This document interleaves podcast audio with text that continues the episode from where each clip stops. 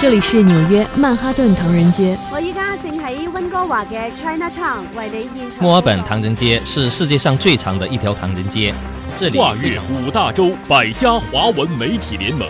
每天一小时，关注华人资讯，聚焦华人热点，品味华人故事，传递华人心声，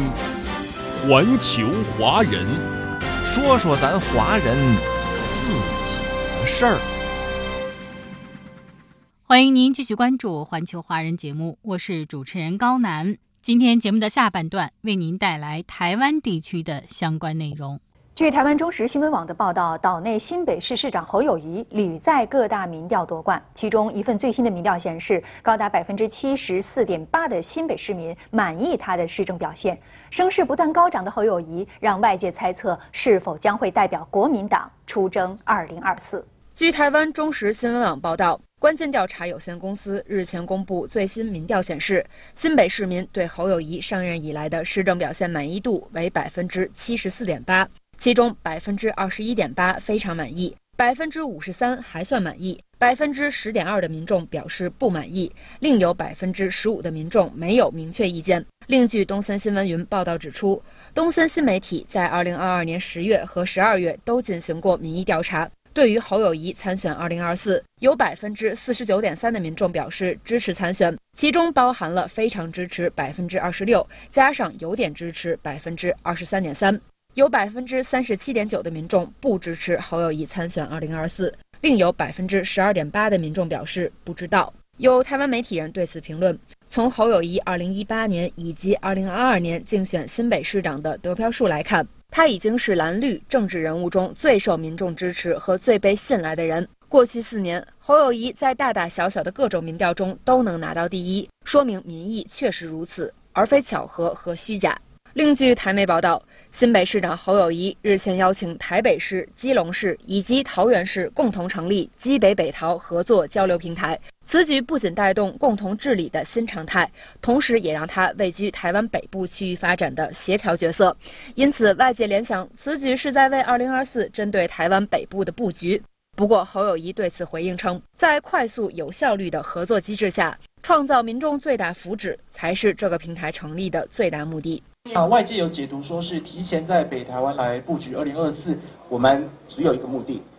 就是如何快速在合作机制底下创造民众最大的福祉。侯友谊称，这个合作机制平台的建构是经过四个市长共同倡议的，因为大家都认为四座城市不分你我，让千万人口能够共享整个生活圈。只是刚好碰上新北市的平西天灯节，为了要快速展开，才借由天灯节的活动，邀请另外三位市长一起来做宣传。另据台湾《中国时报》报道，外传侯友谊曾与“九二共识”名词提出者台湾安全部门前秘书长苏启讨教两岸议题。对此，侯友谊并未否认，被解读为是鸭子划水，已经展开二零二四布局。对此，有记者提问国民党主席朱立伦，蓝营已经有人表态力挺侯友谊，是否也会劝进？朱立伦称，侯友谊是最强母鸡，那我们就稳扎稳打，按部就班。国民党一定要提名最好的、最强的。那侯市长是我们最强的母鸡，也在我们的基层生根，呃，为我们新北市民打拼。那持续的一步一脚印，那我们就呃稳扎稳打，按部就班。此外，红海集团创办人郭台铭日前表示，在等国民党的一套解决办法，被视为有意争取国民党台湾地区领导人提名。十四号。郭台铭和台湾地区前立法机构负责人王金平会面，媒体再问起国民党主席朱立伦人选问题，朱立伦回应表示，国民党要脚踏实地，不要造进。我们国民党绝对不会造进，我们共同的目标就是团结一致。除了拥有高支持度的侯友谊与郭台铭，掌握党机器的朱立伦是否会参选？早早表态参选的张亚中又将如何出击？也是近期台湾政坛焦点。有国民党党内人士指出，蓝营关于2024台湾地区领导人选举提名办法，将在三月四号南投民意代表补选结束后才会开始讨论。预计三月初内部会开始讨论提名办法，党内普遍建议，希望人选能够尽早拟定。十四号，台湾陆委会举行记者会，宣布二月二十号下周一上午九点开始开放港澳人士赴台个人游申请。有不少评论认为，赴台旅游最大团体还是大陆游客。虽然开放了港澳人士个人游，但希望民进党当局早日摒弃政治操弄，恢复两岸民间正常交流。将自二十日九点起，恢复港澳居民来台申请，符合资格者。就可以用网签的方式申请来台。二零二二年十一月，台湾开放香港人可以以团体观光的方式来台。二零二三年二月二十号开放个人游后，港澳人士就可以用网签方式申请来台，不必再受五人成团的限制。但大陆人士无论是团客或自由行都尚未开放。对此，国民党籍民意代表李德伟表示，民进党当局也应该对大陆游客恢复开放。国民党立法机构党团总召曾明宗则表示，民进党当局一直宣示，后疫情时代两岸必须进行健康有序交流，旅客来台会是第一步，希望赶快推动，也赶快做好相关准备。对于各界呼吁何时开放陆客赴台，陆委会副主委梁文杰表示，我们都希望两岸关系能春暖花开，但一切都是以疫情掌控与研判为主，未来将依照台当局流行疫情指挥中心的判断来处理。环球华人，赖清德欲在民进党内实行排黑条款，讨论搁置已久的黑道入党争议，力推改革新承诺为何不被看好？民进党派系斗争是否已经白热化？欢迎收看本期《海峡两岸》，赖清德挥刀斩黑金，绿营二零二四恐决裂。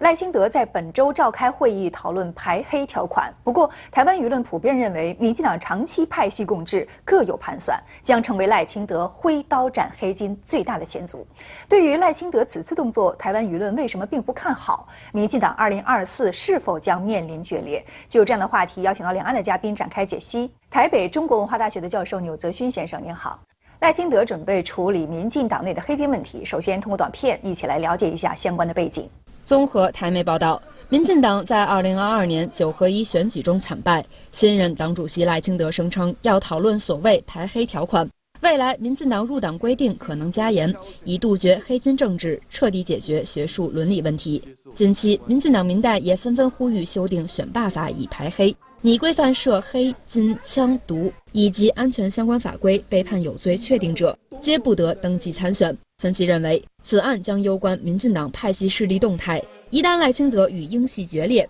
即使其在民进党内二零二四提名定于一尊，也势必让绿营面临决裂。我们看到党内媒体的分析，黑金问题已经成为民进党内影响选举的一大因素。那么，民进党内的黑金问题到底有多严重？为什么现在赖清德也要拿黑金问题开刀？是的，二零一三年时任民进党主席的苏贞昌，哈，他其实就特别的宣誓，绝对不让黑道染指民进党。所以那个时候呢，党就制定了非常严格的一个排黑条款。但是呢，到二零二一年的时候啊，民进党他坦诚说，哈。排黑条款并没有充分的落实，所以到现阶段来讲的话，民进党跟黑金的一个关系，跟黑道的一个关系，哈，似乎变成了一个剪不断、理还乱的一个复杂性，甚至是一个结构性的一个关系。我们可以举一些相关的一些例子。第一个例子就是说，哈，在去年九合一选举的过程中间，就有民进党的候选人被爆料说，哈，他除了浪费公家资源之外，哈，还跟黑道的关系匪浅。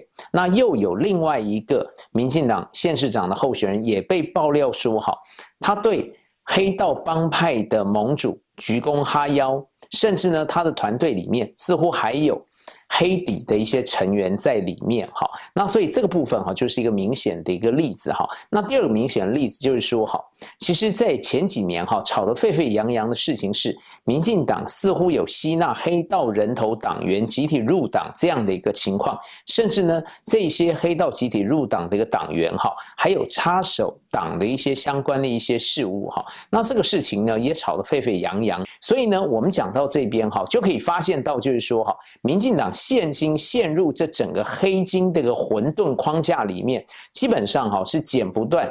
理还乱哈，在这整个已经变成了一个结构的一个问题，也就是说，黑金变成影响民进党执政非常大的一个结构的一个问题。确实呢，黑金的问题对民进党产生了非常大的一个冲击，特别是民进党之前标榜是清廉勤政爱乡土的一个政党，但是呢，黑金的一个问题一出现，就整整的冲垮了民进党原来传统的一个价值。我们也透过台湾媒体的报道看到，赖清德这一次呢，想要用排黑条款来解决民进党内部的黑金问题，这个态度呢是非常明确的。那么在赖清德担任民进党主席之前，民进党内部呢就有黑金的问题存在了。那么之前是用什么方式方法解决的？到底有没有处理？民进党对于黑金的处理方法和对黑金的态度，在不同的历史时期，那态度是不一样的。在最早期，也就上个世纪八十年代，民进党刚成立的时候，他是高举反黑金的大旗。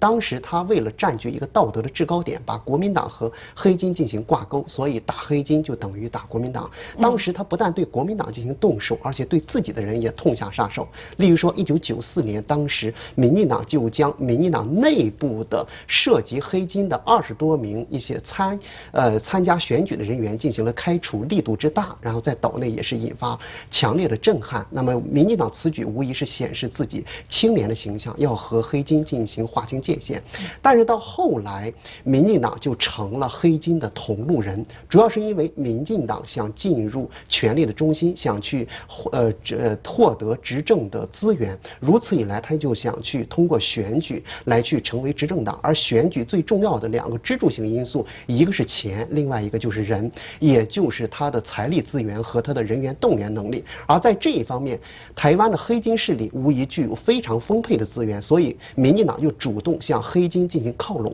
而黑金为了自己能够漂白，为了自己能够重见光日，也主动的向民进党去进行靠拢。所以双方一拍即合，双方抱团取暖。而等到民进党正式执政之后，民进党和黑金的关系也就发生了根本性的变化。民进那就变成了黑金势力的所谓的庇护神或者叫庇护者的角色。那这最典型的就是在蔡英文时期，例如说，民进党的台北市的主委黄成国，他很显然就是黑道出身，所有的背景材料一查就非常清楚。但是他竟然能担任民进党在台北主委这样一个这么重要的角色。不但如此，蔡英文还聘请为所谓的顾问。那如此一来，黄成国的身份就完全得以漂白，不但进入，不但得以漂白，而且进入了。权力的中心，嗯，那这很显然没有民进党和蔡英文的庇护，这是很难想象的。而到现在一个阶段，那民进党正在遭受黑金的反噬。在二零二二年台湾九九合一选举过程当中，最后民进党在全台湾二十二个县市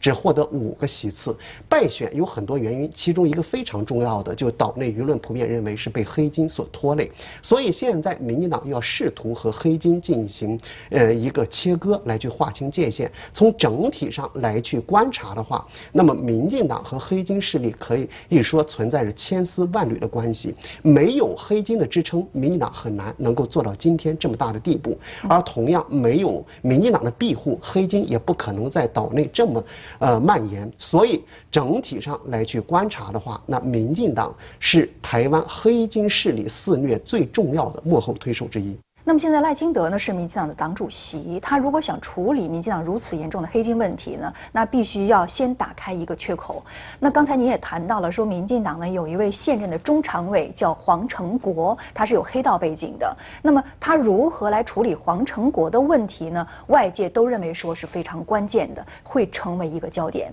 那么我们应该如何来观察赖清德接下来会从哪里下手？是赖清德作为党主席啊，到底有没有可能针对哈中常委黄成国哈去下重手？我觉得这个部分来讲的话，确实仍然有相当程度的一个悬念哈，因为毕竟哈，第一个就是说黄成国哈，他其实是英系的一个人马，他是亲近蔡英文系统的一个人马哈。今天如果哈。赖清德对黄成国下重手的话，哈，可能会冲击蔡英文跟赖清德之间的一个信赖的一种关系，哈，因为毕竟赖清德他现在还没有办法在党内哈定于一尊，毕竟蔡英文他还有一年多的一个任期，仍然有相当大的一个影响力。那如果今天赖清德对英系人马黄成国下重手来讲的话，可能会不仅得罪蔡英文之外，也可能会得罪英系。那就会影响到，就是说赖清德是否能够在党内定于一尊。这样的一种可能性，哈，会冲击赖清德在党内可能定于一尊这样的一种可能性，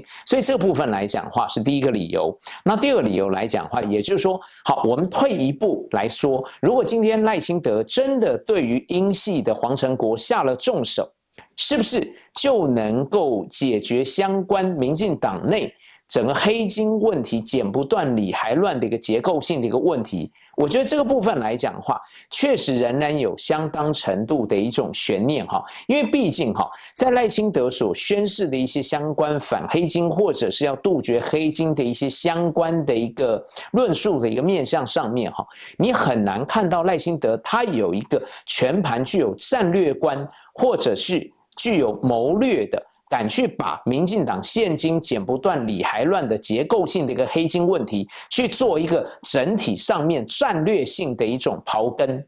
似乎是看不太清楚，也看不太明白的。那所以今天如果哈，即使他对黄成国下了重手，而没有全盘针对民进党如何脱离这整个黑金结构。或者是黑金体制这样的一个具体有效的一个前瞻性的一个战略做法的时候呢，他还是没有办法让中间选民买单，所以我们就会认为，就是说，哈，这个黑金这个问题在民进党内部，在赖清德做党主席的一个过程中间，哈，他要真的能够去深刻的处理或者是控制，我觉得仍然有相当程度的一个悬念。不过，我们也看到岛内各界舆论的分析，赖清德此举被评为是皮毛改革，也就是说，只是做做样子，或者是为自己的选举之路铺路。但实际上，能不能真正的解决民进党的黑金问题呢？可能要画一个大大的问号。那么，岛内舆论还有岛内的在野党各界都是如何来评价此事的？刚才主持人的用词是非常精准的，也就目前台湾的一些主要舆论以及呃在野党对呃赖清德以及民进党的改革，然后主要的定位就只是一个皮毛改革，只是做做样子，或者说只是做一些表面文章。因为对于黑金势力所衍生的一些重要的社会问题，例如说台湾的黑枪泛滥的事情，例如说台湾的诈骗案泛滥的事情，台湾在二零二二年前面九个月一到九月份发生了二点一万起诈。骗案平均每天高达七十八起，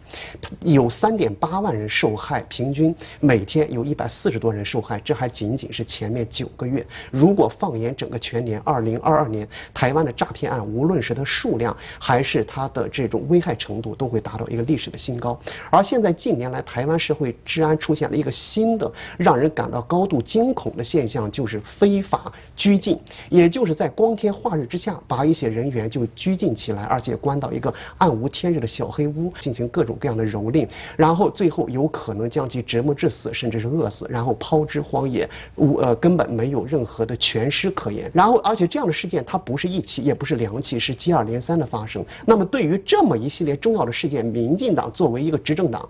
赖清德作为执政党的党主席，你没有责任、没有义务要去处理吗？对于这么去关切民生的事情，你是不是应该优先处理呢？那你现在只是去拿黑金来去做。一些表面文章，那这很显然，它并不符合岛内民众的期待。那为什么民进党对于黑金势力只做表面文章呢？背后最主要的原因是积重难返。主要是因为经过三十多年发展的历程，那民进党和，呃黑金势力已经形成了一个千丝万缕的利益共同体、利益复合体的关系，已经形成了你中有我、我中有你不可分离的关系。那么在这种情势下，无论是赖清德和民进党，现在所谓打击黑金，很明显采取的措施就是打假球，就是和稀泥。黑金对于民进党其实就犹如一个病人患上了恶性肿瘤，理论上来讲，他应该赶快去进行呃。住院治疗，但是民进党又想扮演另外一个角色，就是自己既是病人，还想当医生，要对自己进行开刀。我们都知道，当局者迷，旁观者清。他作为一个当局者，他能够找到病灶的原因吗？那如果不能够的话，那这一次的民进党和赖清德的所谓反黑金的改革，那注定是雷声大雨点小，注定不了了之。所以最终的结局只能是四个字：烂尾工程。除此以外，我们看到赖清德呢，还想在民进党内呢解决一下学术伦理的问题。接下来，我们通过短片做一下了解。论文抄袭门也让民进党持续受到诟病。赖清德日前提案学术伦理争议处理机制，要求初选参选人签订声明书。学位如果查出造假、抄袭或由他人代笔等等，将受党纪处分，却因不溯及既往而引发批评。有媒体指出，此举等于只做半套，改革并不彻底。看来和我们刚才探讨的黑金问题类似，学术问题呢也成为各界质疑民进党的一个焦点问题。那么论文门呢也成为了影响民进党选情的重要因素之一。现在呢赖清德想要处理民进党内的学术问题，可是各界舆论都认为说，民进党从上到下或多或少都有学术上的问题。那么应该如何来处理？那么民进党应该如何来面对各界质疑的学术问题？是台湾政治人物啊，为了提高自己胜选的一种几率啊，所以希望能够在学历上面有拉高这样的一种情况。这个整个的一个学位或者是学术伦理的一个问题，在民进党里面，坦白讲哈，确实是一个大问题。这个部分呢，也导致哈新任的党主席赖清德哈，希望能够借由这整个的一个。学术伦理的一个声明书的一个签署，哈，希望能够去控制这样的一种事态。赖清德他认为，就是说，如果你要参选的话，你应该就要签这个学术伦理的一个声明书。好，呃，也就是说，如果今天哈候选人他认为，就是说他自己本身的硕士论文或是博士论文哈，不是那么特别的扎实，甚至会被人家质疑有抄袭之嫌的话。他其实哈可以不填写他这个硕士学历或者是博士的学历，他今天不填写硕士或博士学历的时候呢，那党中央就不会去查他的审查，他就不会去审查他的硕士或博士的一个论文。那这个部分哈就被外界质疑，好，你赖清德是不是又是一个两套标准的一个概念，或者是呢你？等于是开了一个方便的一个巧门，这个部分就被大家质疑，这是第一个问题哈。他要去控制或者是去整顿学伦的一个第一个问题。那第二个问题就是说哈，这个学伦的一个呃审查哈，它又不溯及既往，那不溯及既往，好又被社会大众质疑，你是不是？又是一个两套标准的一个概念，哈，所以从这个学术伦理的这个声明书这个签署的一个过程中间，或是赖清德的一个思维来看，哈，他其实仍然是缺少了大刀破斧改革的一种勇气，哈。那再加上我们之前讲到民进党非常大的一个问题，也就是呢，现在跟黑金似乎剪不断理还乱，似乎已经产生了一个党内的一个结构性的一个问题。那但是呢？赖清德似乎也没有一个战略高度的一个通盘的一个具体可行的一些步骤，或者是相关的一些规划，真的能够去斩断这整个党跟黑金之间的一些联系的一个根源，哈，去做一个刨根的一个动作。那所以呢，学伦的一个问题，或者是呢杜绝黑金的一个问题，虽然赖清德上任民进党主席的时候啊，有一定程度的一个宣誓。但是呢，就如我们刚所点出的，不管你是要整顿学伦、重振学伦，或者是呢要杜绝黑金，坦白讲，都还是有相当程度的力有未逮之处。那这两个问题如果没有办法真的处理到位的话，哈，其实我坦白讲，哈，赖清德要拓票到中间选民，哈，其实有相当程度的一个困难性。那距离他想要达到二零二四胜选的一个目标，我认为有也有非常长的一段路要走。通过刚才钮教授的介绍呢，我们也了解了在民进党内部存在的学术问题的确是比较严重的。呃，但是呢，对于此次赖清德采取的要处理民进党内学术伦理问题的这样一个动作呢，各界普遍不看好。为什么会这样？外界之所以对于赖清德的改革不看好，主要是因为赖清德面临多重罩门，其中最大的罩门当然是赖清德的两岸政策。赖清德抛出所谓和平保台，所谓保台的背后其实依然是所谓台独意识形态作祟。但我们都知道，台独和和平是不兼容的。所以，民进党包括赖清德的两岸政策未来如何走，赖清德能否提出让岛内民众安心放心的两岸政策，这将成为赖清德自身一个最大的难题。那当他自顾不暇。的情势下还有何呃时间和精力去谈民进党的改革？而他现在去推动民进党所谓的改革，就是要塑造自己是民进党所谓改革者的形象，以此来去巩固绿营的基本盘，再去拉拢中间选民，来去展示自己的形形象和蔡英文是不同的，以便在未来二零二四年台湾地区领导人选举当中能够有更多的加分。但是这样的改革也是一把双刃剑，如果处理得当，会给自己加分；但如果处理失当，极有可能会给自己减分，甚至有可能导致引火上身，给自己带来一系列的麻烦。所以从这个角度来去判断，现在赖清德妄图去征战二零二四年台湾地区领导人选举，能否获得民进党的提名？提名依然还存在着一定的变数，很有可能是偷鸡不成反蚀把米，有这种可能性。嗯。我们看到赖清德上任之后大打改革牌，连续三周举行了政治会，通过新案新规，企图落实党务革新承诺，讨论民进党长久搁置的黑道入党争议。虽然赖清德大刀一挥，想要重新争取选民支持，但是如何来解决民进党内严重的纷争问题，将是赖清德面临的最大考验。以上就是今天环球华人的全部内容，感谢您的收听，我们明天同一时间再会。没有最遥远的距离，不问梦开始的地方，只有你关心的。从二零一六年开始，春节成为你开心的。妈，我拿到了健康。你用心的。大家好，我是你们的导游小丽，